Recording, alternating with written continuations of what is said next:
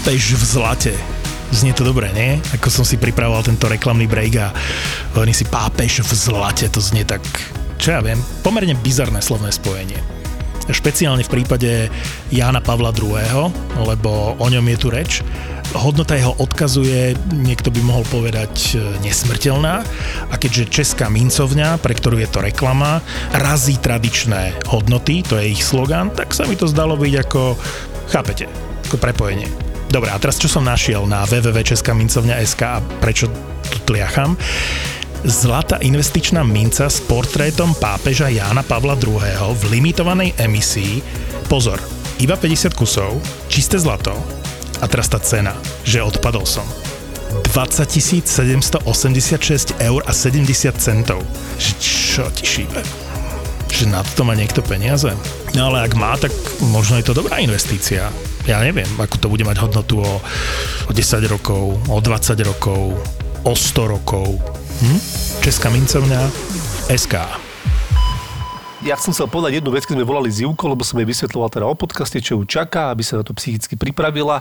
Našli sme takú prekvapivú spoločnú tému, alebo jeden príbeh, ktorý si ty povedala, slečna, čo skočila mm-hmm, z ufa. My sme to tu mm-hmm, rozoberali. Mm-hmm my sme vlastne nevedeli nejak viac okolo toho a ty si povedal také celkom pre mňa zaujímavé veci, vieš, že aj jak letela o tom, že ste mali o tom prednášku, že ten fyzik rozprával, že to nebolo až také prekvapivé, že pomohlo veľmi to, že bola veľmi ľahká. Mal 45 kg, nie, že on to nejak rátal. Hej, hej, tak ono sa to povedalo, asi tento uh, príbeh s takým happy endom, našťastie, ano. do toho momentu, ako slečnu nabrala RZP a zaviezla do nemocnice. Áno.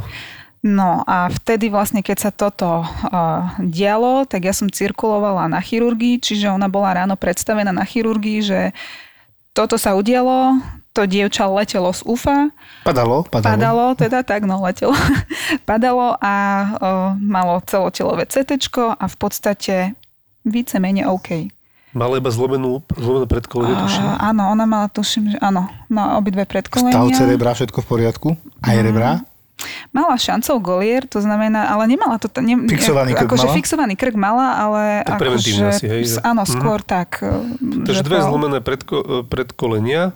Dve kosti na predkolení. Áno, a chirurgovia, že no, ale to musí byť nejaká dezinformácia, že to ako, to nie je veľmi možné, že by to mohlo takto dopadnúť. dopadnúť. Tak ale oni uh, ju pekne ako vypiplali, skontrolovali, no a potom bol čas, že ju preložili pre istotu teda k nám, aby sme zistili, že čo sa deje.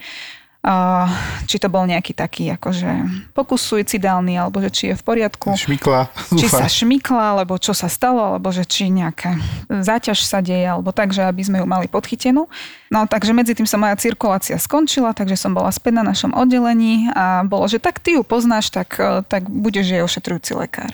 Ale ty si hovorila aj, že ona keď skákala, že ešte jedno mohlo jej pomôcť e, v tom páde, že to prežiť, že ona, ako keď skáču ľudia, tak sú len takom krči, hej, nie? Hej, a to som chcela aj dodať, že ona vyšla teda hore na, na to UFO a predpokladáme, že ona mohla byť uvoľnená, kým bola tá, tá fáza toho no, pádu. No, levitovala pri tom páde, tak ruky od seba, nohy od seba, v kúde išla dole. A bola taká útla, takže tým pádom padala pomalšie, ako keby to bol nejaký taký... A nevieme, čo mala na sebe na oblečené, to by ma veľmi zaujímalo. To prečo? No prečo? Lebo keď mala na sebe nejaké šatičky a tak, tak ti to robí trochu takú plachtu. Je akože padák? Nafúkuje ti to a vlastne ti alebo taká perová bunda, alebo niečo, niečo také. také že to bola no, zima či leto? To bolo pred letom. Uh-huh. Uh-huh, to bol nejaký hej. taký maj, hej. Ale teda jednak e, to, že bola uvoľnenejšia a, a ona dopadla na, na kapotu a teda to nebol betón, jasné. takže to... Deformačná zóna, jasné. Áno. A ten fyzik teda hovoril, že keďže mala tak... 45 kg, tak akože nie takú rýchlosť naberieš, hej, ako keby to, to bolo zrýchlenie... 75 kg osoba, alebo už takto, mm. hej, no. Taká paralela môže byť aj to, že ak sa hovorí, že proste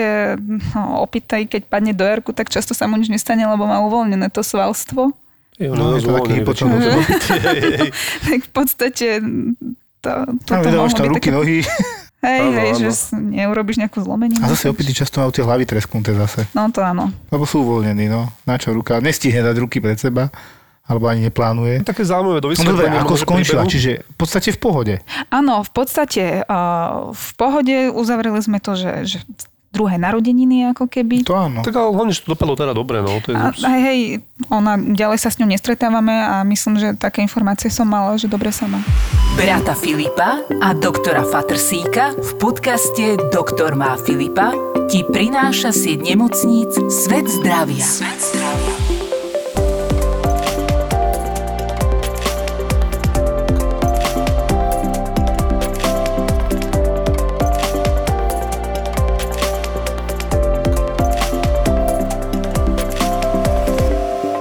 Filip, podarilo sa ti to konečne.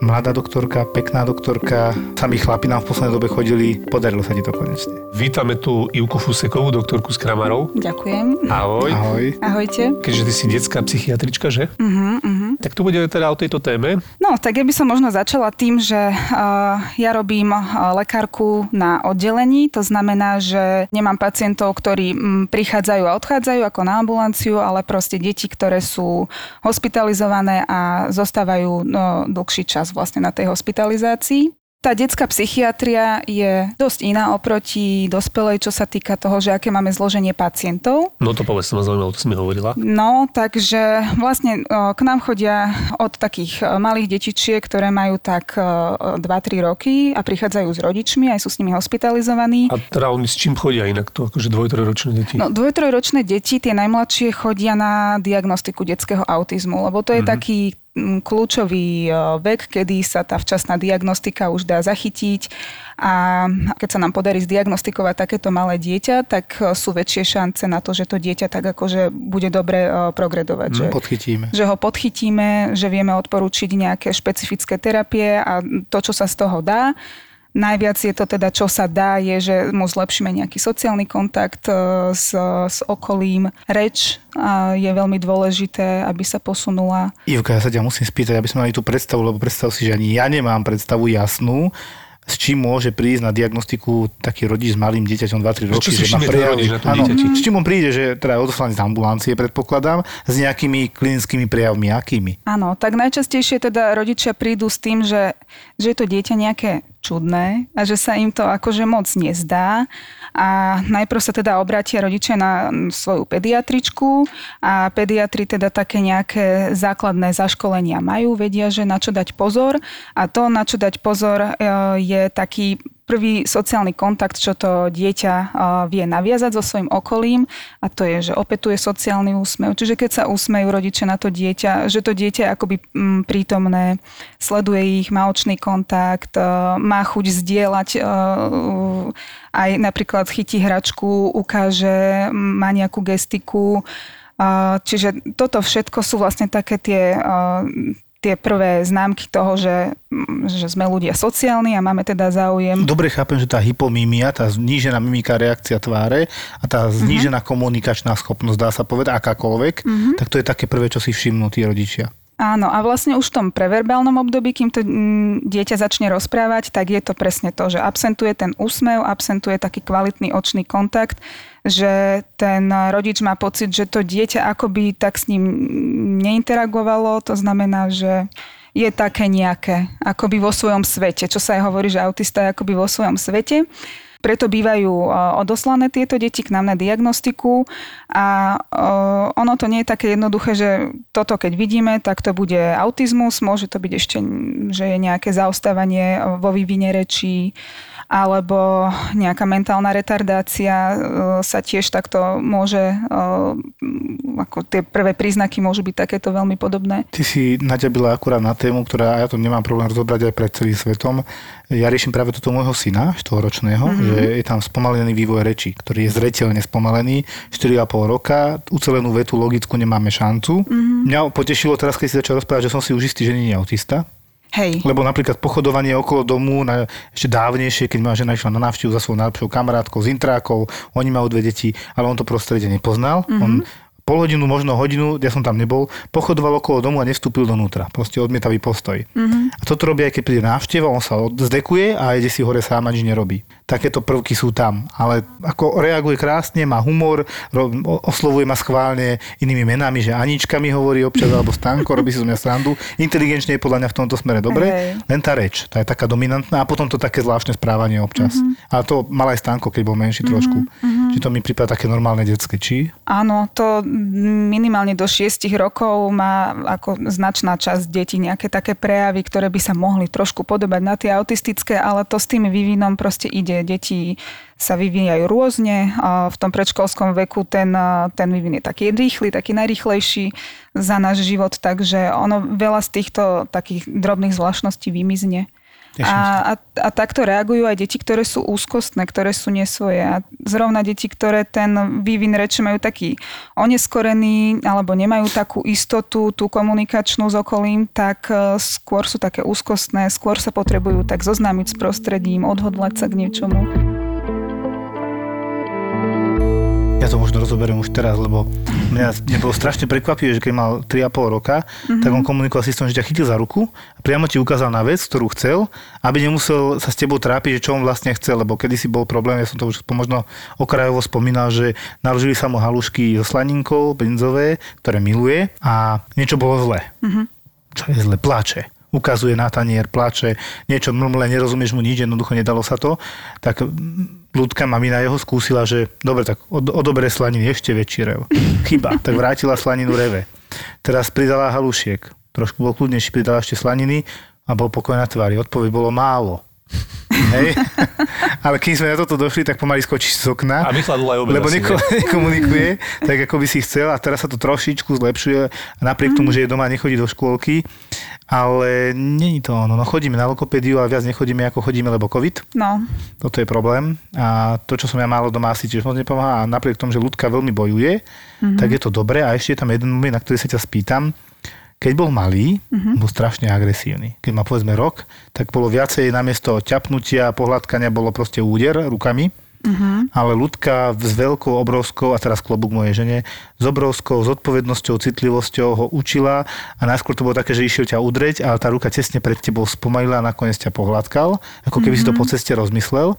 Doteraz vie byť také tvrč, taký je taký macko, ale jednoducho už teraz strašne rád objíma, doteraz s nami spáva, všetky hlúby uh-huh. a raz som presne riešil, že prečo s nami, Filip, lebo on nám rozumie. Toto je to, čo vidím, že on by aj chcel komunikovať, ale není to ono. Uh-huh. A Filipko, prečo za nami chodíš a budíš nás noci o druhej a ideš spinkať ku nám, medzi nás? Ja vás ľúbim. ja ľúbim, ja ľúbim. Tak. No, no. Na to sa nedá nič, nič povedať, tam ste bezradní.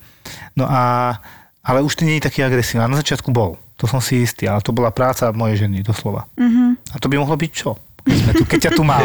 to je celkom zložitá otázka, ale uh, ako práca s tou agresiou, s, s tým sa často stretávajú ľudia, čo robia, ako myslím, že psychológov, aj detských psychiatrov, čo robia s deťmi, lebo agresivita je, vlastne patrí medzi také základné emócie alebo také proste pocity, našu takú výbavu, čo máme. Uh-huh. Ako ono by bolo možno zaujímavé vedieť, že či sa niečo jemu vtedy dialo, alebo či nemal taký odhad na ten dotyk, či sa to potreboval nejak tak Rozumiem. naučiť, odsledovať si napríklad také deti, ktoré sú mm, na prvom stupni základnej školy, tak e, tak často sú aj to, že medzi sebou sa bijú, že sú voči sebe také krutejšie, alebo keď e, sa im číta nejaká rozprávka, tak sa chcú stotožniť aj s tým negatívnym hrdinom a vlastne mm-hmm. ich taká tá, to, to zlo a možno aj taká tá, že ako tá agresia um, funguje, tak ich to celkom fascinuje a je to také pohode sa s nimi o tom rozprávať a povedať si, a čo sa im na tom páči a nie tak akože zahriaknúť. Máš nejaký taký príklad, čo si zažila z vlastnej praxe, nejaký taký extrém, že negatívny hrdina a dieto, malé dieťa sa s tým stotožnilo?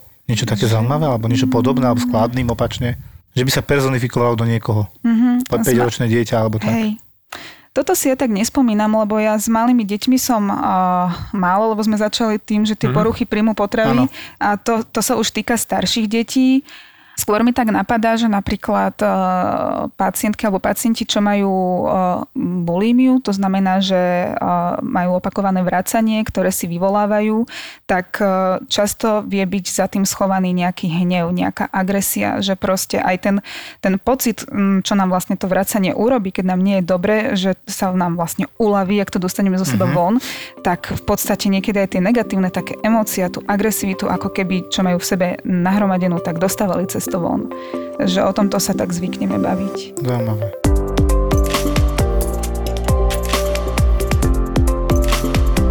hlavne sa venuješ teraz tým starším troška deťom, že teda? Hej, áno. Ty sa venuješ teda tej bulimii, tej anorexii, ako anorexii, oni ako prichádzajú, hej. s čím, akože teda, kedy tu začne ten problém? Mm-hmm. Tak asi také prvé, čo by som povedala, je, že, že ten mm, trend je narastajúci, mm. že poruchy príjmu potravy sú taká téma aktuálna a narastajú tie počty pacientov nielen u nás, ale aj teda v zahraničí celosvetovo.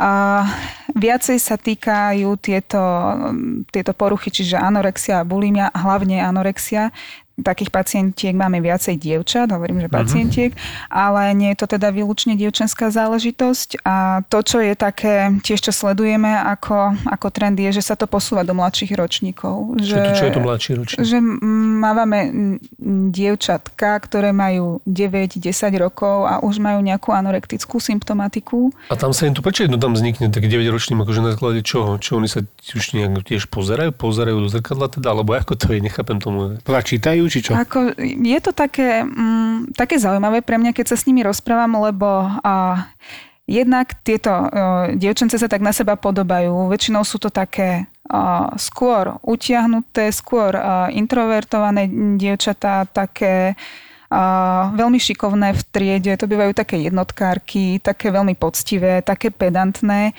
a vlastne spolu s tou pedantnosťou tak nejak to ide ruka v ruke, že že aj mm, si kontrolujú to jedlo a v nejakom momente sa to vie tak vyšmiknúť a, a prerastie to do toho, že, že z toho jedla začnú mať strach.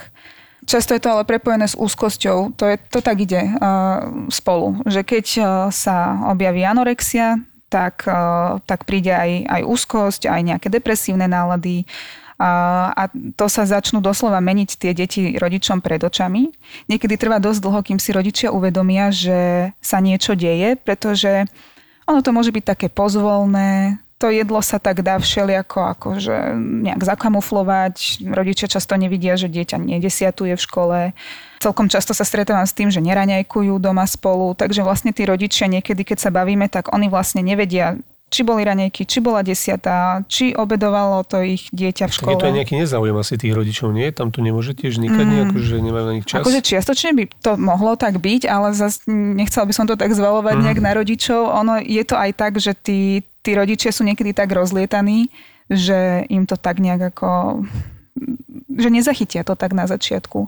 Mm. A potom si začnú všímať, že aj je nejaká smutnejšia, aj nejak nechce s nami chodiť v lete napríklad v plavkách, to býva problém. No poďme sa kúpať a už sa vyzleč, veď je leto, nie? A vtedy, že tak to vyzerá že kedy sa to stalo, lebo ono to potom od jedného momentu vie tak rapidne ako klesnúť tá hmotnosť. Ale teda, že prečo taký skorý vek, tak um, tak je pre mňa zaujímavé, že niekedy mi hovorili tie moje pacientky, že ja keď som bola malá, mala som 6-7 rokov, tak ja som sa potrebovala rodičov spýtať, že môžem si dať túto sladkosť že je to, v, akože je to v poriadku, že sa potrebovala tak uistiť a ja som sa pýtala, že čo si si teda myslela, že, že z čoho si mala takú obavu.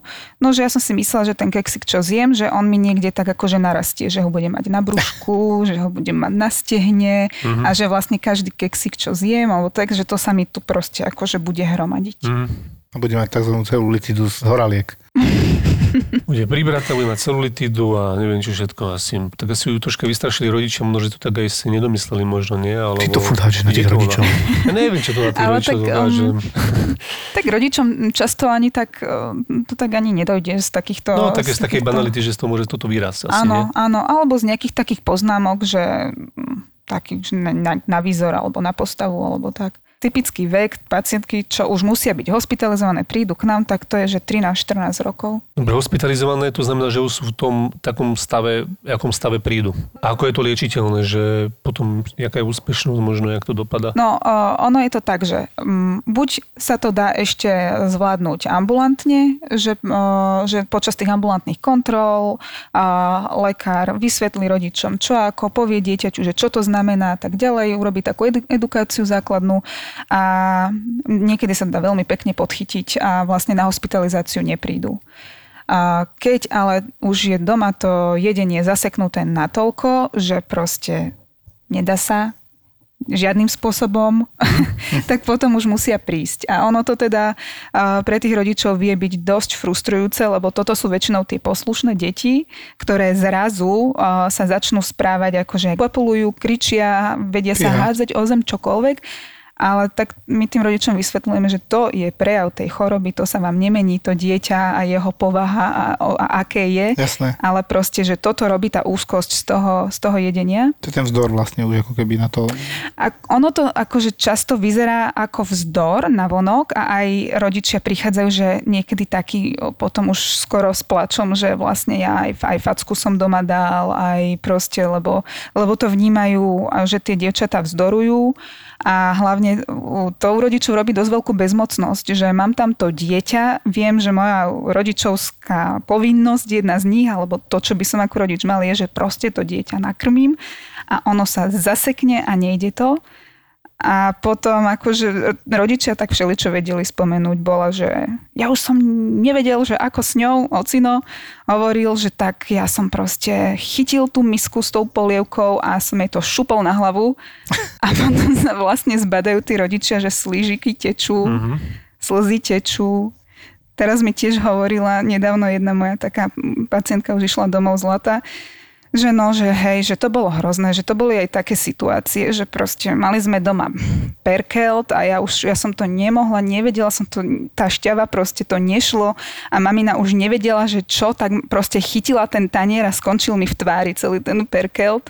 A ja, že čo sa potom stalo, že mamina sa ospravedlnila, alebo nech ste to rozoberali. Ona, že nie, išla som si umyť tvár a som si povedala, že keď mám ten perkel všade, už ho môžem mať aj v žalúdku a nakoniec ho zjedla.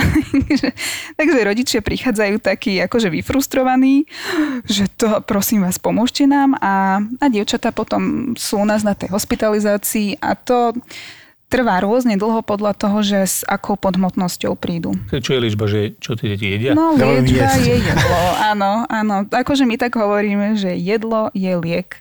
A tak ako keď e, dostávajú deti antibiotika v nejakých pravidelných intervaloch, tak my im tak hovorím, že to je to isté, ako to keď máte dobre variť, nie? To, čo je milé, myslím celkom na, od, od našich kuchárok, je, že oni mávajú tzv. prídavky, čo je téma, toho sa vždy boja, lebo prídavok znie ako niečo naviac. Uh-huh. A to znamená, že okrem tej bežnej stravy, čo majú všetky deti, čo sú hospitalizované, to je, že jedia 6 krát denne, pre Boha. Deti ideš Áno, áno, raneky, desiatá, obed, olovrant, večera a druhá večera býva nejaké ovocie, jabko, alebo, alebo výživa, alebo banán, alebo čo.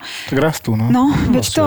A oni hlavne prichádzajú v takej podvýžive, že niekedy oni sa zmenšia, akože schudnú zo seba tretinu, alebo aj skoro polovicu mm, niekedy. A to, no, jasné. jasné a to vie potom ísť tak rapidne dole, že držia sa, držia sa a potom šup niekedy vedia dať aj 4 kg dole behom 5 dní, čo ja tomu nerozumiem. Ja si myslím, Tekutina. že keby že nejem, no no inak áno. Také dieťa v 9 rokoch už je tak 70-30 alebo 75-25%, áno, áno, áno. ale prevažne stále voda, aj my sme 60% voda, že najskôr schudne vždy vodu. Tak áno, oni prichádzajú aj, aj také dehydratované, to vidno, pery vysušené, popraskané, celé sú také psychomotoricky spomalené normálne, že ja keď poznám tie dievčatá, tak pozerám, keď prídu v takom nedobrom stave, to minútu si vyzúva topánky a podobne, ale to ja viem, že to už je z toho, že to telo je vyčerpané. Jasné. To je strašne nejak rozčuluje, keď sa Filipkov aj môj akože vlečie, vieš, pomaly, pomaly, ale akože chápeš. Ja to je, to je ale novou dobou, ja som si všimol a teraz trošku nadviažem, mm-hmm. že som videla na Facebooku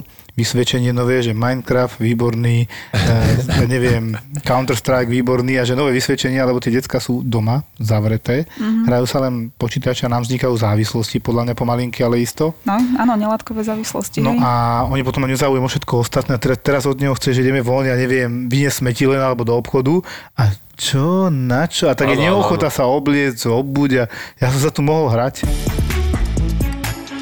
Toto normálne vidím na Filipovi.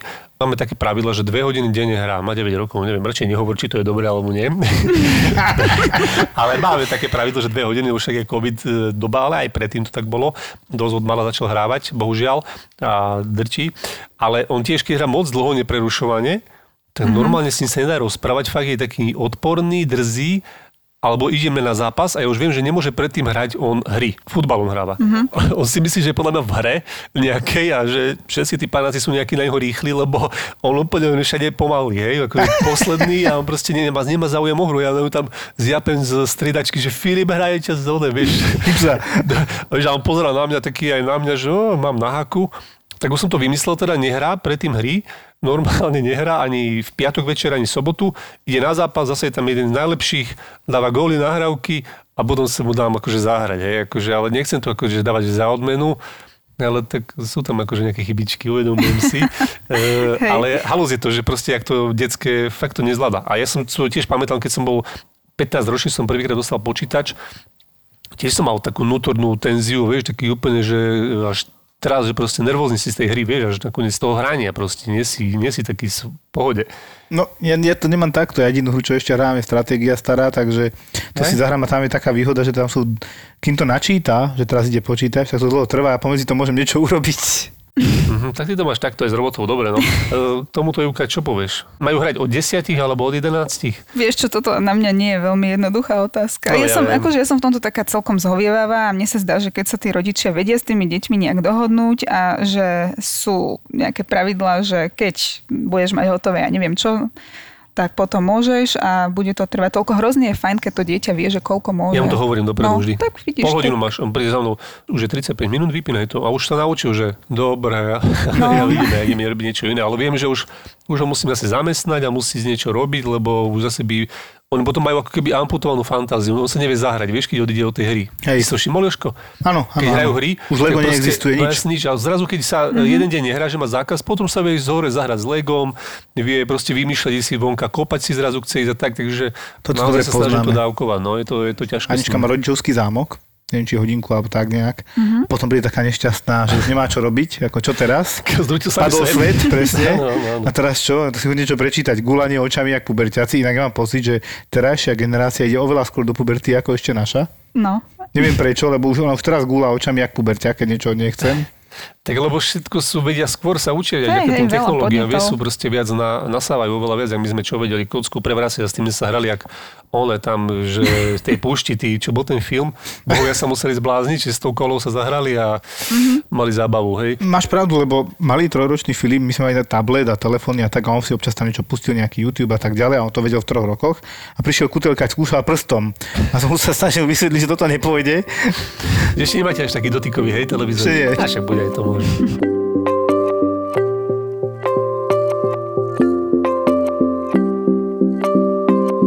Sme mali pár epizód dozadu tie Vanišové deti, baby z detských chramárov, že Joško. A mňa tam vlastne zaujalo a to bola celý ten impuls, ale celý spúšťač toho, že musíme nájsť doktorku z detskej psychiatrie, že proste tam spomenuli tie baby, že aj keby počas covidu tam oveľa viac detí začalo chodiť s nejakým pokusom o samovraždu, vôbec samovražednými tými sklonmi, pokusmi, mm-hmm. neúspešnými, neviem či úspešnými. A, a proste, že to je také hrozné, nie? že také deti v podstate, že myslia na to vôbec, mm-hmm. že sa to deje. A že sa to teraz asi dosť... Asi... No, tak sa to vyhrotilo, to je pravda. Jednak určite to súvisí s tým, že, že teraz, jak máme toto celé covidové obdobie a ten lockdown a deti nechodia do školy, tak ako Časť z nich si povie, že a super, že nemusím vstávať a tak, možno hlavne zo začiatku to tak bolo, ale keď sa ich pýtam, tak uh, nie je to až také rúžové, lebo často sa nevedia sústrediť, uh, nerozumejú tomu učivu, nemajú tam kontakt s tým učiteľom a v podstate to vie byť pre nich uh, väčší stres ako chodenie do školy. Aj tie písomky, keď píšu online. Čiže sú v tomto v strese, nie sú s kamarátmi, nemôžu chodiť von a teda deti to vnímajú inak ako dospelí napríklad. Aj toto také plynutie času. My predsa len aj do roboty chodíme, aj máme nejaké ja, povinnosti. Hej, hej. hej. Čiže nám ten čas plynie nejak inak. Im to plynie pomalšie a, a nemajú sa vlastne, nemajú už kde nejaké zdroje svoje chytať, také, aby im bolo lepšie. Vec je, že taká, vlastne my máme pozastavené také príjmy, ktoré by sme si mohli naplánovať, alebo niečo, čo by bolo subakútne. To znamená, že k nám sa dostávajú iba akútne deti momentálne. Oddelenie máme plné, tých lôžok na, na Slovensku to je veľmi poddimenzované, to znamená, že my cítime, že sa nevieme postarať o všetky deti a vlastne to, čo sa teraz deje, že pred nami sa ako keby valí taká vlna, A tie deti, ktoré by sme mohli aj uh, skôr si hospitalizovať, Že lebo tak sú depre... nejak, hej, že Áno, vidieť, hej, podchytiť, že už- zaliečiť. Niekto, kto, u koho sa rozvíja nejaká depresívna porucha, tak nie je taký úplne akutný. To znamená, že otočia, on, ja neviem, na triáži, alebo sa to nejak vyrieši, že online kontrolou. A potom vlastne sa dostávajú na urgentný mm, príjem po, po intoxikáciách liekmi. To sú, Takže najčastejšie áno. pokusy sú intoxikácie, hej, liekmi. Ja som si pozeral takú tú štatistiku, však NCZD, tam bolo, akože mňa celkom zarazilo, že dobre, 0 až 14, asi to není 0, ale tam boli pokusy o samovraždu 41 pokusov, či už dokonaných alebo nedokonaných. Mm-hmm. Som tam videl. Počkaj, to za aký čas? Za rok. Rok 2019. 0 až 14, ale mm-hmm. asi to bolo, povedzme si, asi ten vyšší vek, hej, určite. Mm-hmm. A celkovo do veku 19 rokov bolo v štatistikách uvedené číslo 130, to bolo tuším 2019, hej, mm-hmm. akože, lebo tie štatistiky sú tak rok eh, Áno, áno. Robené, Takže to je akože tiež, že 130 ľudí, 130 detí naozaj, že malo takéto úmysly a to je asi možno, že veľakrát aj nejaký špička ľadovca. Možno ale- nie úplne špička ľadovca, ale celý, No áno, tak, celé hej, množstvo hej, nevidíme. Jasné, tak. A ono je to tak, že deti po 10 rokov málo kedy mávajú takéto suicidálne ideácie, čiže tie myšlienky na, na ublíženie si alebo také teda na smrť. A potom to zvykne narastať tak medzi 13. 15. rokom a po 15. roku to znova uh, tak klesá. To znamená, že to obdobie puberty je také, že tie deti sú krehkejšie, a kým máme toľko rokov, že sme v puberte, tak nemáme, mm, nevieme ešte tak pracovať s tými emóciami, hlavne s tými negatívnymi, so strachom, s úzkosťou, s pocitmi beznádeje. Čiže to ani nebýva také, že úplne domyslené. Že čas To toho je aj nejaký impuls, nie? Že a... Časť toho je aj takých je najlepšie. Mhm. impulzívnych. Uh, vtedy som mal ten pocit, ale chvála Bohu, to tak ako že dobre, že... Že sa zlakol asi, tak tedy to asi dobre, Mhm. nie? Alebo také niečo.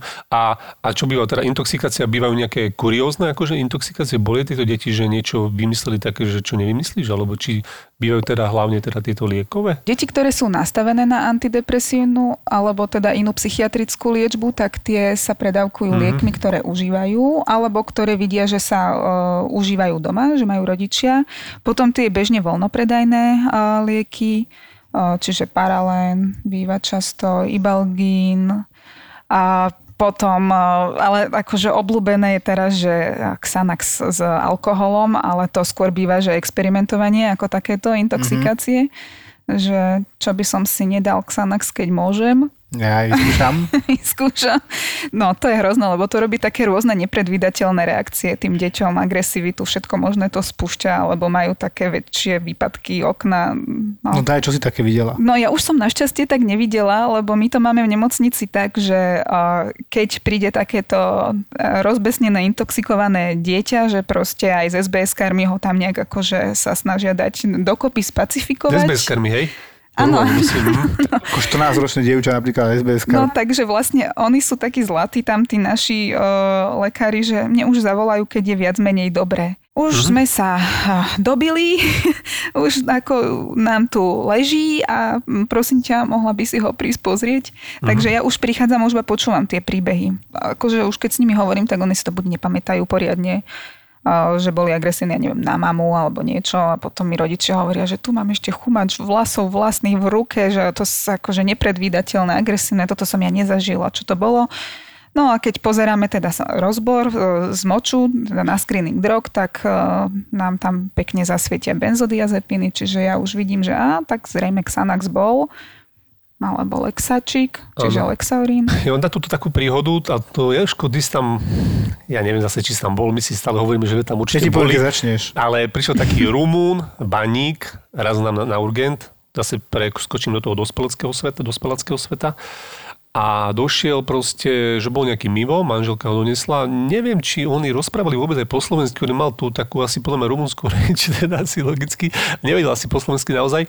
165 fakt centy max, taký malý závalitý, ale naozaj jak z tej rozprávky trpaslíci fakt, že taký Pitbull. bujačik mali, vieš. Malý pitbull. No a on bol pravdepodobne nejakej teda psychóze, lebo my, že čo, a že nejak vymýšľal, je troška aj agresívny, no tak sme tam posadili, no ktorý začal zrazu tak vyvádzať, zase chytil tam ženu, neviem, pod krk, hej, na nás sa začal naťahovať, no začal tam proste robiť takéto veci my keď sme zareagovali, už niekoho tam dusil a škrtil, gnesovala Mareka nášho, kde všade je. No. Takže poď Marek, musíme pomôcť, že chytíš, chytíš mi ho, však dáme ho do poriadku. No nebola šanca, to bol tak taký maco silný malý, že proste fakt, že vyšl, vymakaný asi z tej bane chudačisko, tam oni majú silu, celý no? život, majú silu, vieš, mm-hmm. surovú. Proste ja, a to nie, že ja ho chytím neviem, ruky alebo tak a nohy, ja jednu ruku, Marek jednu nohu, ďalší ďalšiu nohu a ďalší ďalšiu ruku. No ale potom sme ho dali akože nejak do poriadku, toto akože celkom aj trvalo, mne sa zdalo, že dosť dlho, ale tak možno, že to bolo iba 50 minút. Naozaj sme sa akože mali čo robiť, aby sme neinkasovali. No a tak sme si potom dali nejak nábok a už išla tá inekcia klasika, hej, do zadku. No už akože dožili, to asi sa nedalo, nie bola šanca. No a keď sa troška, trošičku ukludnil, teda už hneď viezli teda na príjem, na psychiatriu, mm-hmm. a už len tá hláška, že sestrička išla, mm, pozrela, pán doktor, dáme háčko s dečkom. háčko s dečkom a tedy, čo ty kakos? A potom nám to došlo, že asi haloperidol s dormikom, to, to je taká kombinácia, no tak... Tie som rozmýšľala, už, že čo dečko? Dečko asi dormikom. Asi dormikom. Diazepam, nie? Asi diazepam. Asi diazepam. No Diazepam. dobre. Teraz už, asi je to, hej, to je asi také logickejšie. Aj sme doktora už nežije, bohužiaľ. Pamätám si, ako prišla pacientka, intoxikácia, alkohol v menšom množstve, ale hlavne teda diazepam. Teda bol tam psychiatr, zrovna tam sedel, niečo tam dokončoval, tak som za ním tak prišiel opatrne, že máte takéto, či by to nepozrel. Áno, áno, podajte apaurín. A ja sa som ňou nebavil, ale tá pani, tá osoba si dala 20 diazepamov tabletiek. A Paurín je diazepam. Dobre, dobre, dajte diazepam, dajte jej Paurín. Dobre, tak ja počkám ešte chvíľu, možno, že ma nerozumel. Tak som prišiel znova, mala odbery, čakalo sa na výsledky, nejaká infúzia je tiekla, tak som došiel, no pán doktor, tak čo s tou pani, už ste dali ten apaurín? On bol známy tým, že čokoľvek bolo, tak podáme prvé apaurín a potom sa budem baviť s pacientom, hej. Tak potom konečne už pochopil po nejakých štvrtom kráte, že, že aha, tak toto teda je. Tak pošlite mi ho hore, ja už sa s ním porozprávam. Akože ho prijá rovno. Inak aj tí psychiatri, vieš, tam prídeš a tá sestrička úplne s takým ľadovým, ľadovým, ľadovým výraz, ľadová tvár. Proste, že dáme hačko, dečko, takže um, dobre, a už, šo, už išla šupovala, naťahovala, vieš, bez všetkého. My sme tam došli upotení, bali sme sa, že nám tam vyskočí z toho, my normálne na vozíku, iba, vieš, nemali sme čo popruhiť, poviažeme ho, kde tam budú pozerať na nás, že koho to vezieme, zase nás nafotia a na áno, internet dajú, vieš. Asi všade. To išlo o život, lebo on keď ťa chytil, on ťa nechcel pustiť, tomu bol takej psychóze, takom stave, že to bolo normálne, že strach. Mali sme takého chlapca, takého 17-18 ročného, ktorý si tak uh, fičal na tramadole a mal zástavu srdca. Uh. Akože mama videla, že nie je dobre, doma si lahol a teda privolala sanitku noci, ja neviem, mamina asi šiestý zmysel, zobudila sa uprostred noci a išla ho pozrieť a sa jej teda už nezdal, takže vlastne ho oživili v sanitke, tak ten išiel náro potom k nám, ale bol takýto nejaký expert, ale to mal niekto z kolegov a nedostal sa k nám na hospitalizáciu, ale niekde ten chlapec, tiež takýto experimentátor, dostal asi dobrú radu alebo info, že nejaký vaginálny dezinfekčný prípravok, že to keď teda si dá, zafrťaná. Akože Proste per os vypije, áno, že z toho budú nejaké príjemné halucinácie, takže... Takýto typ dostal zaujímavý, hej? Takýto typ, ale viac o tom Kto neviem. si si urobil takú srandu? Kto? Nebezpečnú. Ja som si spomenul popri týchto našich rozhovoroch, a to som ešte nespomenul, a podľa mňa tam Filip bol, došiel raz. Budeme ho volať... Bol som tam určite. Budeme ho volať Miro. Bol to obrovský chlap, ale že slovo obrovský nevystihuje, jak bol veľký, že on prišiel v ležiacom stave, že si niečo dal a že má strašne vysoký tlak teraz primár mi hovoril, lebo my sme ho tam vyslovene držali, on vypadával z tých nosítiek, keďže bol taký veľký. Ja som sa pokúšal zdvihnúť nohu nevedel som zdvihnúť nohu, lebo noha mala 50 kg, tá dolná končatina, tak neviem, či ty alebo niekto priskočil, že čo robíš, zdvihni tú dolnú končatinu, tak poď sa pozrieť. Dva sme ho nakladali, keby som tam mal medveďa, iba tú dolnú končatinu, ten Miro mal takých 250 kg. Áno. Miro došiel s tlakom a keď som meral tlak a dosť dlho som sa trápil a primár na mňa kúka, no čo je? Nevieš zmerať tlak alebo čo? Keď ja tomu nerozumiem, ja mám spodný 250 a horný, tak, tak, tak hore by nejdem, aj sme ešte tie staré klasické ortuťové na tlakometre. Koľko si povedal? 250 je asi diastola.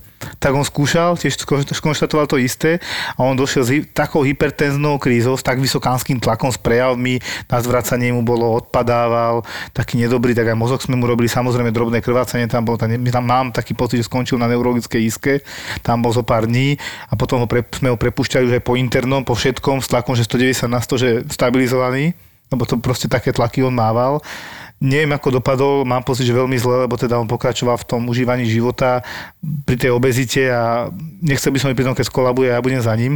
No ale jednoducho, toto si dobre pamätám a to bolo neskutočné ako taký tlak. Mm-hmm. Odtedy, keď mi povie niekto, že ja mám strašne vysoký tlak a niekto ti povie, že 220 na 100. Spomenieš si na Mira, že no dobre. Hey, hey. Vieš čo, ja som si všimol, a to povedzme na hlas, teraz sme odbočili hypertenzii, nevadí. Sorry. Prepáč, ale súvisí to teraz v tomto smere. Uh, nie je dôležitá ani podľa mňa tá jednorazová výška. Ak tam máš nejakú anerizmu, tak ti to raz praskne, hej? Bohužiaľ. Aj keď nevieš o tom. Ale skôr je problém, keď dlho neliečiš tlak, a ja tomu hovorím ako máš pretlakovú nádobu, a keď máš obrovský tlak, on na to chvíľu vydrží, ale ten hrnec pukne, keď to budeš robiť rok, lebo ten tlak tam je dlho. To je ten problém, začnú povolovať tesnenia a tak ďalej, si čo si vystrelí. To sa deje podľa mňa aj s človekom, že neliečený tlak dlhodobo, tie cievy sú prúžne, oni vydržia nejaký čas, je tam potom nejaká ateroskleróza. Keď to budeš robiť dlho a neliečiť, potom je to prúser. To praskne, aj keď to bude relatívne zdravé, hej. Jasné, že zväčšenie srdca, kvôli zväčšeniu srdca, chlopňové chyby a tak ďalej. To je komplexný Môže problém. To lavína, no proste. Ja vždy hovorím, že primárna diagnoza je arteriálna hypertenzia, všetko na to nadvezujúce už sú potom ďalšie diagnózy. Ale ja som ešte chcel jednej intoxikácii povedať, že tiež sme mali náreál, tu povieme tak akože rýchlejšie, lebo tiež mladý, ale tesne po akože tom veku, že kedy mali ešte na detské kramáre a už išiel ku nám nejaký cez 20 tesne, a on bol intoxikovaný marihuanou, ale mm-hmm. skončil tak, že skončil teda na áre, na ventilátore. Marihuanou? Marihuanou, no. Ne, nerozdýchal to. Skončil, ale akože nerozdýchal teda tú marihuanu našťastie iba po nejaký úsek, lebo všetko sa podarilo. Počkaj, to čo? sa z toho dostal. zapálil vanku z marihuanu a celú fajčiu, či ako, čo si ja má predstaviť pod tým? Možno, že dostal nejaký super účinný, akože, vieš, s veľkým, vysokým obsahom látok. Mm-hmm. A no proste prišiel na urgent, to si tam ešte duším, ale nerobil, lebo to som robil na áre. No to sme tam neboli, konečne. Hurá, my sme tam neboli. Dobre, spolu. A takže, ale proste dostal sa teda hore ku nám, zaintubovaný na ventilátore, no a to sú, to je ináč nočná mora intoxikácie na áre pre sestry, hej lebo to nevieš, kedy sa ti prebere, čo začne robiť. Ano. Lebo ty ho akože netlmíš, ty ho práve, že chceš zobudiť a chceš, aby ho extubovať a chceš ho v podstate, aby išiel domov kvázi, hej, alebo ano. na oddelenie na isku. Čiže nemôže tam tlmiť. No čiže to je proste to celú noci pri ňom, on všetko trhá, to musí byť poviazaný, akože ruky musí byť prifixované, lebo on by si vytrhol však artérku, močak, by si narobilo kope škody. No a tento tiež začal také, že z zlahu do sedu a my, že už do, takto už to natiahnutá, hej, jak harmonika. to ti len ťahalo zase si, a toto robil normálne, brušakoval tam, no mi, že dobre, tak toto bude na dlho. Aj napriek všetkej tej fixácii proste sa extuboval, že si vytiahol tú kanilu ale mm. našťastie už to udýchal. Čiže v správnom momente to zvládol. Áno, ale akože sú to také, vieš, na hrane situácie, to nie sú fakt príjemné, to je akože veľmi nebezpečné. Vysvetlíme, čo to znamená neplánovanie. Si vyťahol nejakým áno. pootočením alebo čím. Hlavou, si vyťahol, natiahnutím, vyťahnutím. Vyťahol hrubú kanilu z dýchacích ciest, čo teda mu zabezpečovala dýchanie jednoducho. No a čo inak tiež nie príjemné, lebo však ten balónik nafúknutý v hrdle ešte, ešte kanila, ako celkom si ho to chvíľku tlačilo potom pár dní, ale našťastie ako všetko v poriadku a už sme ho iba ráno dosledovali, už sa potom aj ukludnil, lebo však im to je nepríjemné, tak hej, keďže akože není tlmený, tak je to akože dosť nepríjemné. No ale teda akože dobre to dopadlo, ale halus to bola riadna, že a to také to bývajú vždy tie intoxikácie, to keď vidíme, tak to je, že masaker. Hej. A typický čas je 1-2 ráno.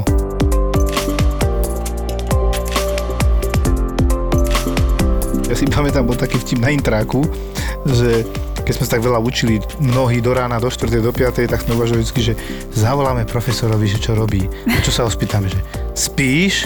spím. A my sa ešte učíme! akože takéto niečo. A potom bol opačný vtip. Na biochemii bol jeden taký profesor, ktorý bol tak dlho skúšal, že to bolo neskutočné. A sme si hovorili, že no keď zavoláme tomuto, on aj 12 hodín vedel skúšať zo, zo pár ľudí. To si ešte nevidel, Filip. To akože, ja som o tom počul, nezažil som to. Môj rekord je 5 hodín skúšaný. A tento profesor, nemožno ešte robí, to neviem. Tento profesor tak dlho skúšal, že sme si robili srandu, že to bude opačne, že zavoláme mu o 3 ráno Dobrý deň, pán profesor, čo robíte? Spíte? Nie, nie, skúšam. že, to, že, že to takto dopadne. Ale naozaj on vedel do, 10, do 9. do 7. bez problémov skúšať, už aj normálne večere nosili. Ja si pamätám, že ja, ja keď som mal, že on tam asi príde, tak tá pani, ja neviem, čo to bolo, ne, referentka alebo nejaká mm-hmm. pani, došla a donesla mi tribitku Ak si pamätáte ešte tribia, že to na čo? Ježiš, no, to ak vás budete skúšať ten, čo myslím, tak budete rád, že vám to dávam. som to potom pochopil. Našťastie neprišiel, bol som tam len 5 hodín. Najkračšia skúška, hej. Hej, hej, a o ňom tuším chodili aj také chýry, že keď už sa škola zatvárala, on ešte chcel doskúšať, tak aj k nemu domov sa išlo. Mi sa zdá, že on nebýval tak To ďaleko možné. od fakulty. Prispôsobené. Áno, Už dokúpili iba kvôli tomu byt. aby mohol doskúšať poctivo. Ale náhodou dopadlo to veľmi dobre, lebo ja som tú biochémiu, povedzme si otvorene, kde to bolo, tú biochémiu robil na 5 krát a keď som šiel 5 krát, už som to videl odzadu, odpredu, z boku. A prvé, čo som prišiel za pani profesorkou, tak ja hovorím, tuto v pentozónom cykle na tejto strane máte chybu. Že neexistuje. Kľudne si otvorte, tam chyba hačko. Pozrela to, máte pravdu, chyba tu vodík. A potom máte aj na 104. strane problém v Krebsovom cykle, tiež tam chyba jeden vodík. Ale no už toľko chybáš. A fakt, že proste som takto išiel na dúpanie, že nemôžu ma vyhodiť, lebo skončil som na škole. Hej, to proste, neviem, tam bol taký problém, že prvý termín, odflákol som to, mal som na ňo dva dní, len nebol iný. Potom bol termín už relatívne normálny, mal som ho dva týždne, to je stále na biochémiu málo, povedzme si úprimne. Mm-hmm. A potom teda tretí, už neviem, čo sa stalo, ale viem, že som išiel, ale toto bol asi štvrtý teda nakoniec, nie piatý, lebo štvrtý bol. Piatý bol taký ten dekánsky či aký, alebo náhradný. No, áno, neviem. dekánsky. Dekánsky. A teda štvrtý a posledná šanca a vtedy som musel ísť na takúto istotu, že už neexistuje, že môžem nespraviť, len som sa bál, že či tam nebudem s tým profesorom tých 12 hodín a či ja budem vládať odpovedať ešte po tých 12 hodinách. Hej, hej. Dopadlo to, chvála Bohu, dobre. Môžeme sa baviť o spánkovej deprivácii. Určite majú aj deti. Tak spánková deprivácia je, že my chceme, aby pacient nespal, že mu urobíme akože spánkovú depriváciu. Nie? Však napríklad ako keď ideš na EEG k neurologovi, Áno. keď je podozrenie na epilepsiu a chceme akože mm, zachytiť nejaký výboj, alebo teda tie známky, ktoré vieme prečítať na tom EEG zázname, tak to býva, že po spánkovej deprivácii, a to sa deťom aj e, robieva. No a lebo- povedz kedy, no. tým, že niektoré tie príznaky, čo sú psychiatrické, môžu byť aj, aj neurologické, takže my s nimi tak spolupracujeme s našimi neurologmi. A, a býva to tak, že potom je to, to dieťa hore, že môže si tak ešte zdriemnúť po obede a sestrička vybere dobrý film na noc a udržiava toho pacienta do rána, aby Áno. bol nejak A čo tým sledujeme? čulý. No, e, tak po tej deprivácii to je pre to telo ako za, taký záťažový moment a, a keď e, neurolog povie, že má on podozrenie, že si to chce dobre skontrolovať, to, či by sa tam nejaký ten epileptický výboj nezachytil, tak máme ako väčšiu šancu. Či provokujeme to Áno, že to vyslovene? tak ako vyprovokujeme. No a to chcem práve, preto som to spomenul, ro- rozdeliť oproti insomnii, Mhm. čo je opak. Áno, no insomnia je, že aj by som spal a neviem a deprivácia je, že chcem spať a ostatní ma prebudzajú a nedovolia mi. Áno, áno Hej. či zvonka. Áno. Teraz som si uvedomil, že nám pacienti s insomniou, ktorí dojdú na urgentný príjem, spôsobujú spánkovú depriváciu. Nám. A no. potom sú prekvapení, že sme častočne agresívni, čo je vyvolávateľný a Inak ja očakávateľný som moment. chcel povedať, že presne my to tam sme máme, mali sme to pomerne často. Ja mal, ty ešte mávaš? Áno, jasné, že ich máme, ale menej, pretože akých bolo dosť. Oni došli a tri ráno a sestrička volá, je tu pacient, ktorý nevie spať. Hovorím, áno? A je tu doktor, ktorý by chcel spať. že, že, a čo mu mám povedať? Že, dobre, prídem za chvíľu. Potom, potom druhýkrát niekto zvoní, prídeš? Ja, ja som zaspal. ideš teda, lebo nepovažuješ to za niečo život ohrozujúce. Dojdeš, krvavé oči, všetko a on úplne vyčarovaný, vysmiatý, lebo on jednoducho nevie spať, už je zvyknutý na to. A iba, pán doktor, iba, či by sa dalo nedať niečo na spanie? A doma nič nemáte? Ja som skúšal také tie bylinky, hlúposti, čo kúpite v lekári. Fakt neviem spať. A koľko to už trvá? Týždeň. A prečo to riešime dneska zrovna v mojej službe? Čo som komu urobil, nie? Bo A že- že že nemáte obvodného a to ste neriešili. Riešil, ale tie lieky nezabrali, to boli hlúposti. A teraz presne ti skrtne tá myšlienka v hlave, zavolám psychiatra.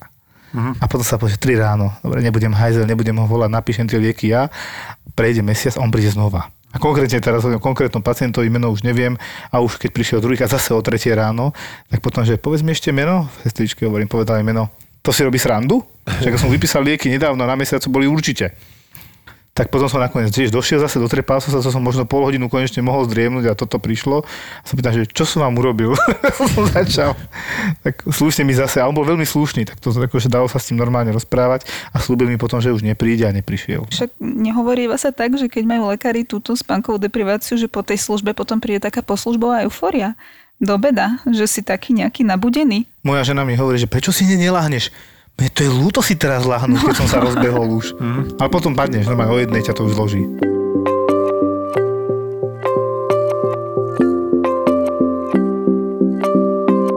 Neviem, ak sa u nás cíti zatiaľ, hej. Zatiaľ sa to dá Dobre, si poriadku čajky dobre. navarené, takže myslím, že dá sa to. No ale ty si teda ešte sa teda venuješ také jednej zaujímavej téme. Aha, transgender. No a ty sa tomu venuješ. Hej, to sú vlastne v tej našej reči poruchy pohlavnej identity, čo je také ako možno horšie zapamätateľné, menej známe, ale a, transgenderizmus je také, čo viac poznajú ľudia asi.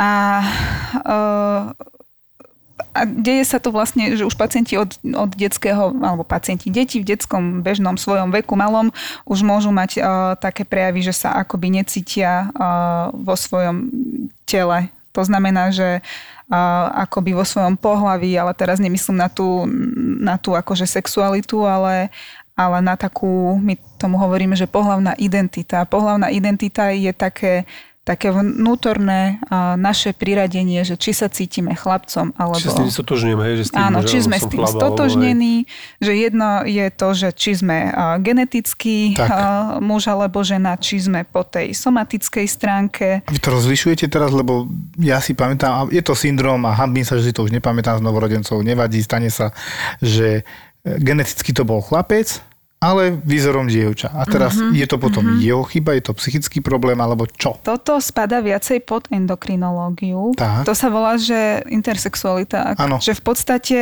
uh, sa to bábo ešte počas tehotenstva vyvíjalo. To vyzeralo, že aj jedným smerom, aj druhým smerom. Proste nejaká hormonálna dysregulácia spôsobila to, že, že to, to dieťa sa navonok uh, narodilo takže nejednoznačne, že či je Áno. chlapec alebo dievča.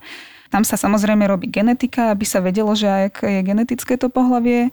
A e, pokiaľ sa nemýlim, tak e, u takýchto malých detí sa, sa, sa čaká v tej výchove trošku, že, Kam sa to posunie, že kam hej? sa to posunie. Kvôli tomu, že to je presne o tej, o tej identite, že k čomu bude to dieťa inklinovať. Či necháme to ako keby na tú prírodu, nech sa to rozhodne, čo teda?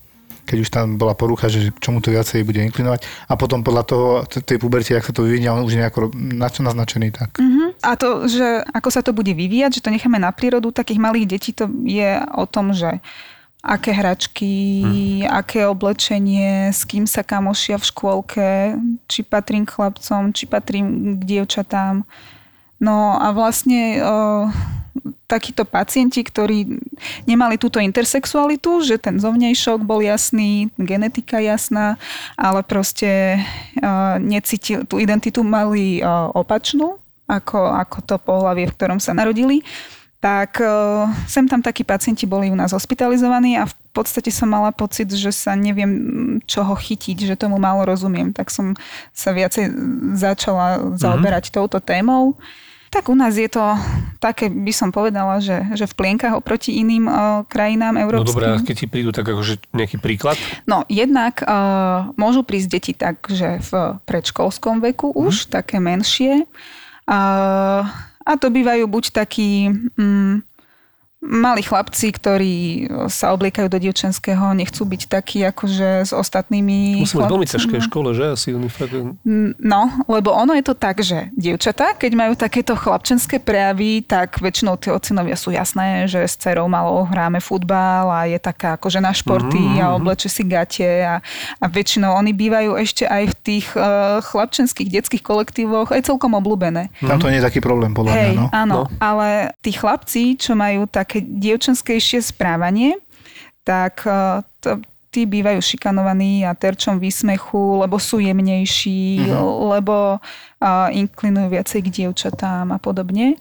Ale uh, to ešte nemusí znamenať, že, uh, že sa jedná o túto hm, transexualitu, ale tomu hovoríme, že to je atypický sexuálny vývin, čo môže nejaké obdobie trvať, to dieťa Vymizne. sledujeme, áno, uh, nerobíme žiadne zákroky typu, že to nesmieš, to by si nemala nejaké také akože preúčanie, ako sa kedysi preúčali laváci alebo čokoľvek.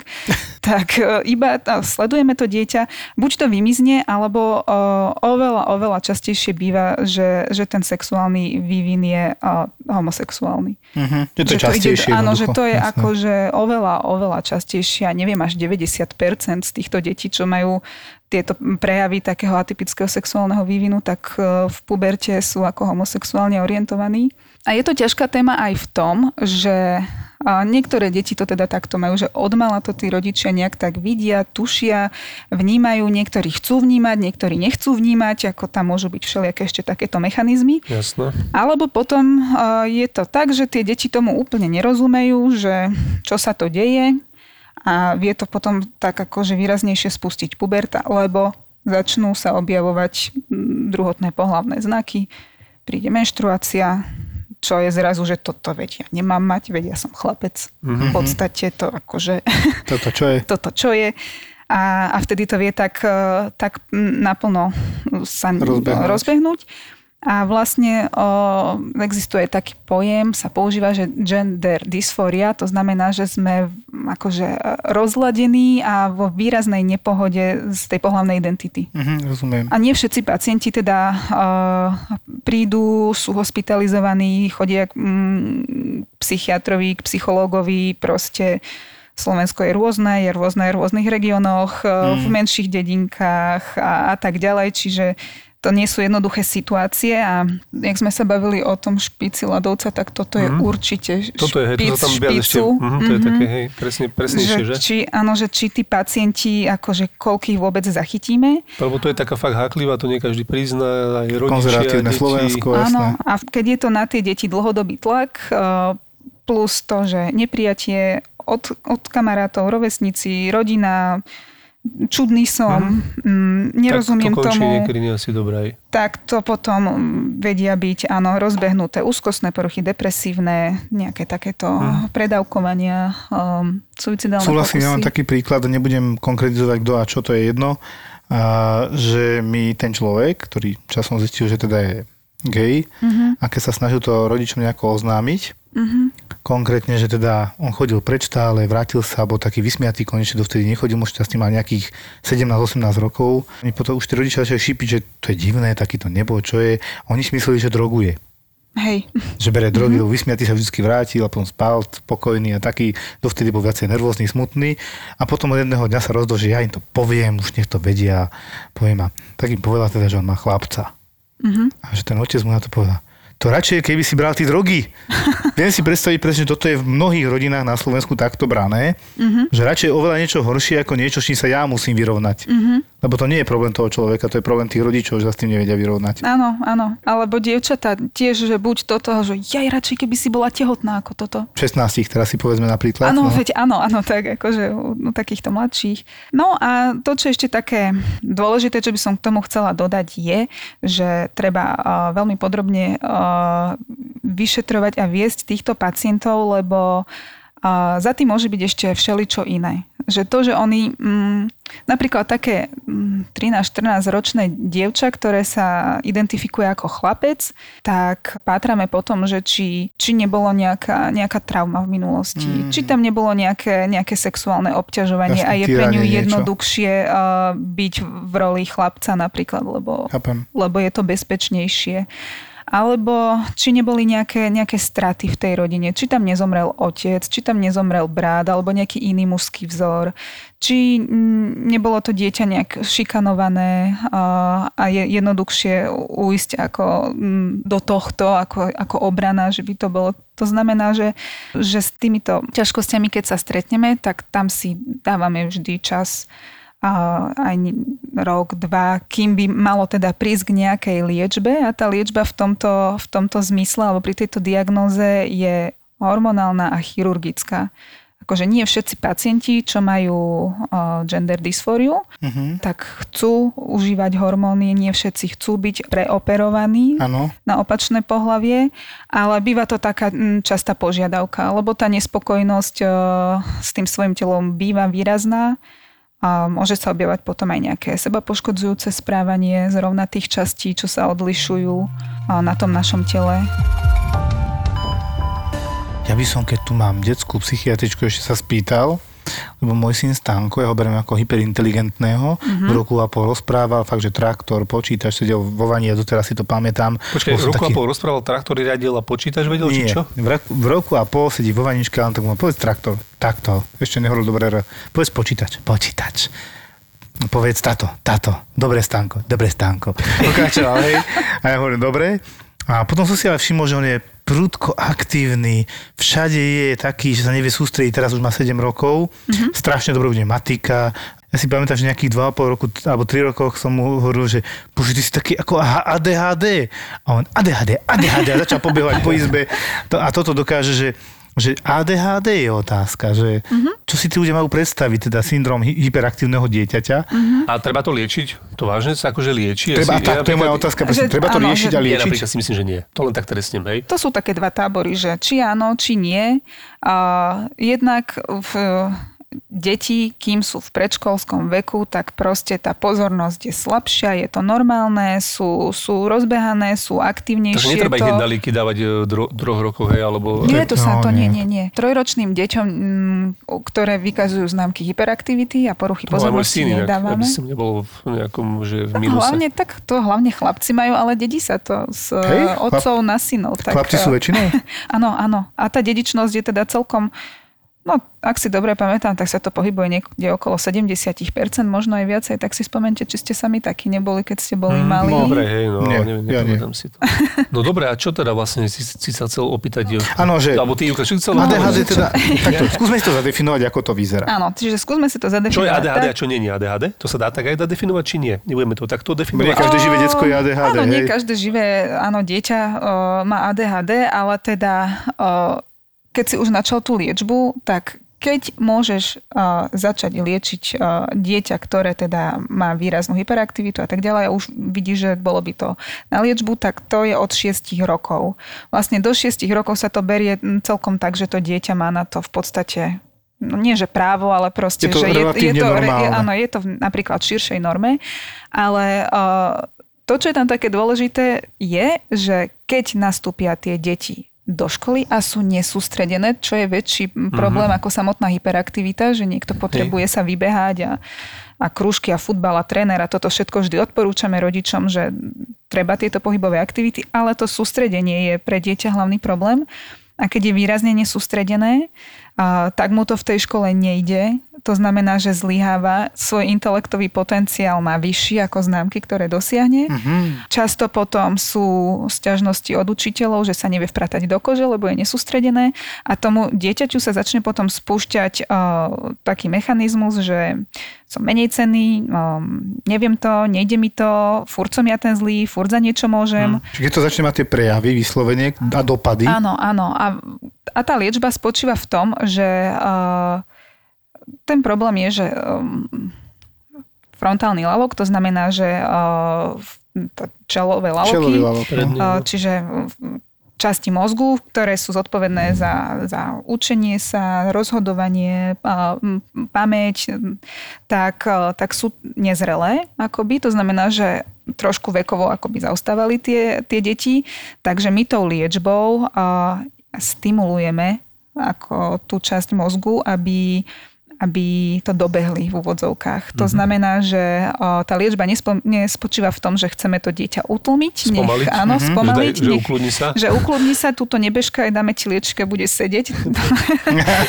dobre, nie. dobre, poďme si mi dať konečne pivko, vieš? No jasné. Nie, to je práve o tom, že rodičom hovoríme, že vaše dieťa je by mohlo byť šikovnejšie, ako sa mu darí v škole, ale ono proste nevie utiahnuť tou pozornosťou, čo má. A tým pádom to sú také akoby stimulancia alebo že podporujú ten mozog. Mm. Čiže aj keď si predstavíme mm, ten liek, keď deti dostanú, tak nežiaduce účinky, na ktoré rodičov upozorňujeme, sú podobné ako keď si dáme nejakú stimulujúcu látku. To znamená, mm. že trošku to vie zvýšiť tepovú frekvenciu, trošku to vie zvýšiť tlak. To dieťa ako keby extázu si dalo, tak vyzerá podobne. Takú akože mini dávečku, ano. ktorá ho vyšteluje, hej. Lebo ja, ja sa preto pýtam na to, lebo dneska ráno išiel som na očkovanie, tak som šiel neskôr do roboty, mm-hmm. odchádzal som a už som mal tašku v ruke, že teda idem a pozrel som na svojho syna, je mm-hmm. dištancné vyučovanie, je prvák a sedel pred tým notebookom, Anička bola pri veľkom počítači, teda žena to má náravne zaujímavé ráno a pozerám na ňom a mne sa zdalo, že tam pred tým počítačom, pred tým notebookom sedí Michael Jackson, ktorý práve nahráva Billie Jean alebo niečo podobné, to sa furt hýbalo, to, to mm-hmm. moje dieťa. Mm-hmm. Potom 4 krát za, za tú minútu išiel na vecko niečo, niekde zobrať a tak ďalej. A popri tom stíhal sa hlásiť a ešte v tej chvíli, ak som tam chvíľku to sledoval, čo sa tam deje, prihlásil sa a učiteľka ho vytiahla teda akože, ako, alebo oslovila že má prečítať. A on teda, keďže nebol samozrejme sústredený, ktorý riadok? Štvrtý stánko, dobre.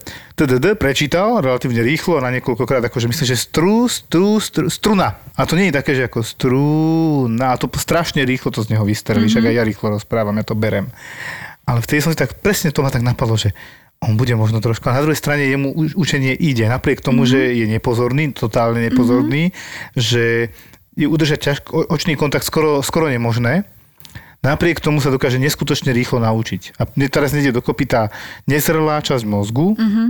napriek tomu sa dokážu dobre učiť. No, lebo si uh, inteligentné deti si to vedia vykompenzovať. Mm-hmm. Uh, že keď je ten intelekt dobrý, že to dieťa je, je mudre, šikovné, tak proste podarí sa mu s väčším úsilím ako dieťa, ktoré nemá ADHD, spracovať tú svoju pozornosť a dosiahnuť dobré výsledky. Ale o to ako Dúfam, dúfam, že nás no. teraz nepočúva Stanko, nepočúva Stanková učiteľka, lebo on minulé mi ľudka, manželka hovorí, že a predstav si, on strašne rád robí úlohy, lebo to zaberá čas, hej.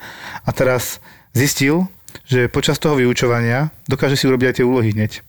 Čiže dostane úlohu mm-hmm. a ešte počas vyučovania si ju spraví, aby mal po obede pokoj a mohol sa venovať niečomu úplne inému. To je múdre, to je, mm-hmm. Čiže, to, je, to je inteligentné. To som sa chcel spýtať, čiže nie je to vyslovene, ja som si to ADHD predstavoval, že oni sú hyperinteligentní, majú výrazne schopné IQ, povedzme, alebo teda vysoko postavené IQ na svoj vek, ale majú len problém s koncentráciou. Mm-hmm. Ale ty hovoríš, že to nie je celkom, lebo tam je nezrelá časť mozgu. Áno, je tam nezrelá časť mozgu, ktorá to potrebuje nejakým spôsobom dobehnúť a asi tretina detí uh, si to vekom, napríklad do puberty alebo do dospelosti, uh, dobehne aj bez liečby.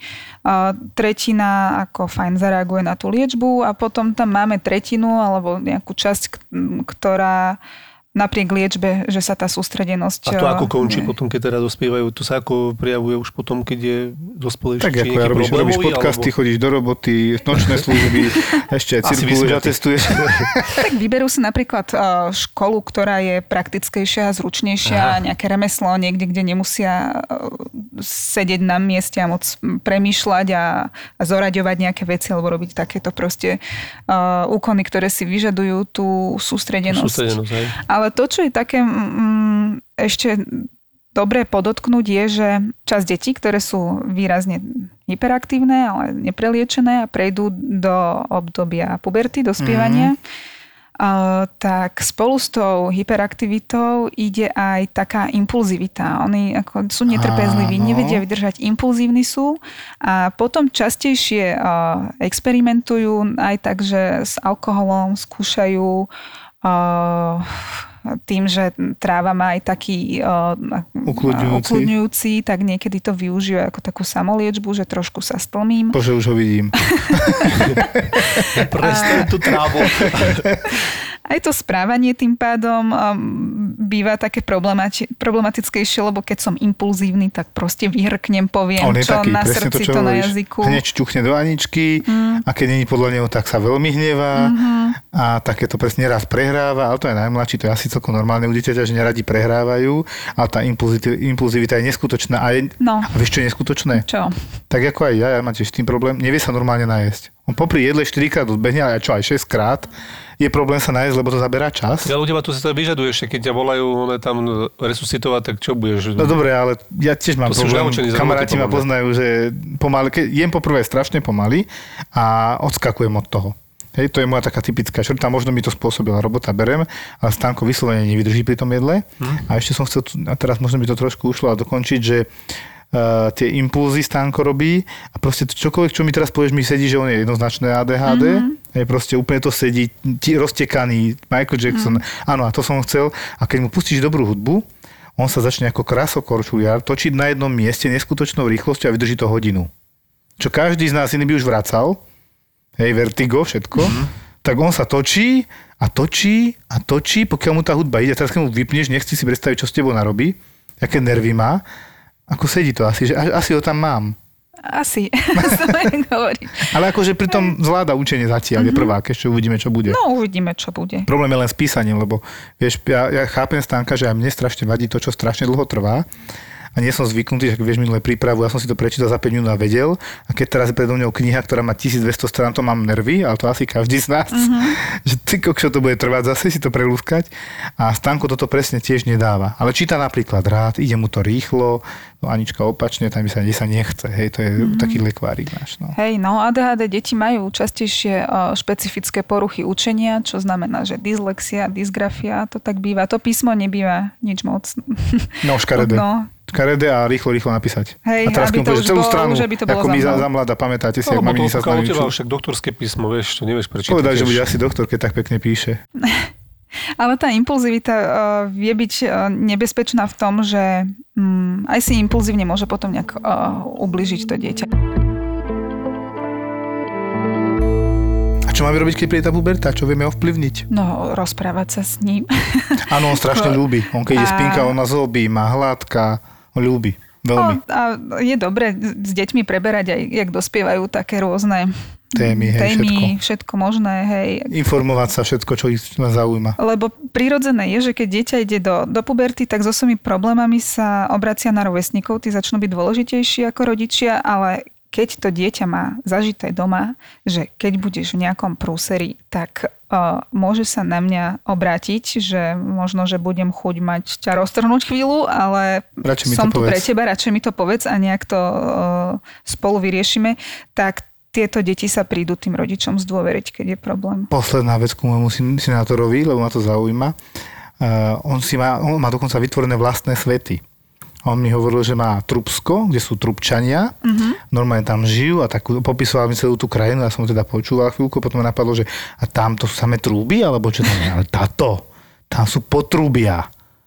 To je Aha. systém potrubí, on to aj takto povie, akože dosť tak odborne ti to vysvetlí a vie aj perfektne definície vytvoriť, čo sa mi páči, že rýchlo načerpáva a ja len tak kúkam potom, že ty kokšo, trúbčania, potrubia, že vlastné, vlastný svet, úplne proste niečo neuveriteľné a raz som hovoril, Stanko, Trubsko neexistuje takto, ale dobre, keď máš takýto, ale existuje a raz sme išli do Čiech dávnejšie a išli sme a teraz bola tabula, že Trubsko. Takže dobre, musí sa mu ospravedlniť.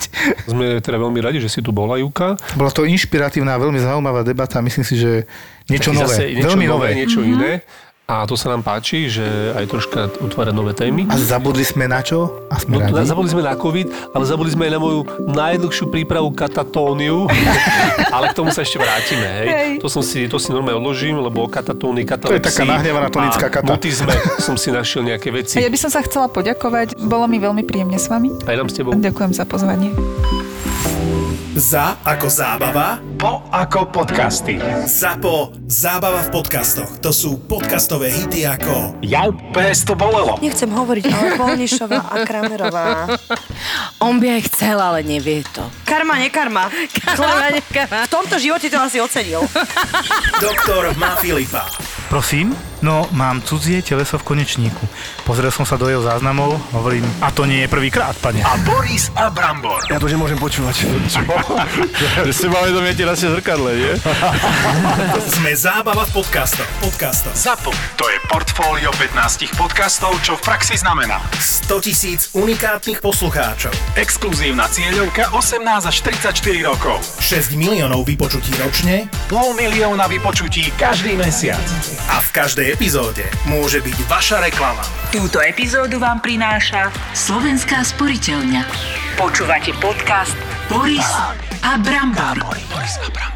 To bol čauky mňauky. Túto epizódu bude tak ako zvyčajne radosť počúvať. Zahoď starosti, aktivuj si simku radosti a pozri, aký je krásny deň. To bol Evin reklamný hlas. Tento podcast a nekonečné dáta, volanie a správy na týždeň zadarmo ti prináša radosť. Tvoj digitálny operátor. Oh yeah. Ahoj. Aj túto epizódu Doktor má Filipa ti prináša jediný 7D laser na Slovensku. Laserová operácia očí bez dotyku a bez bolesti.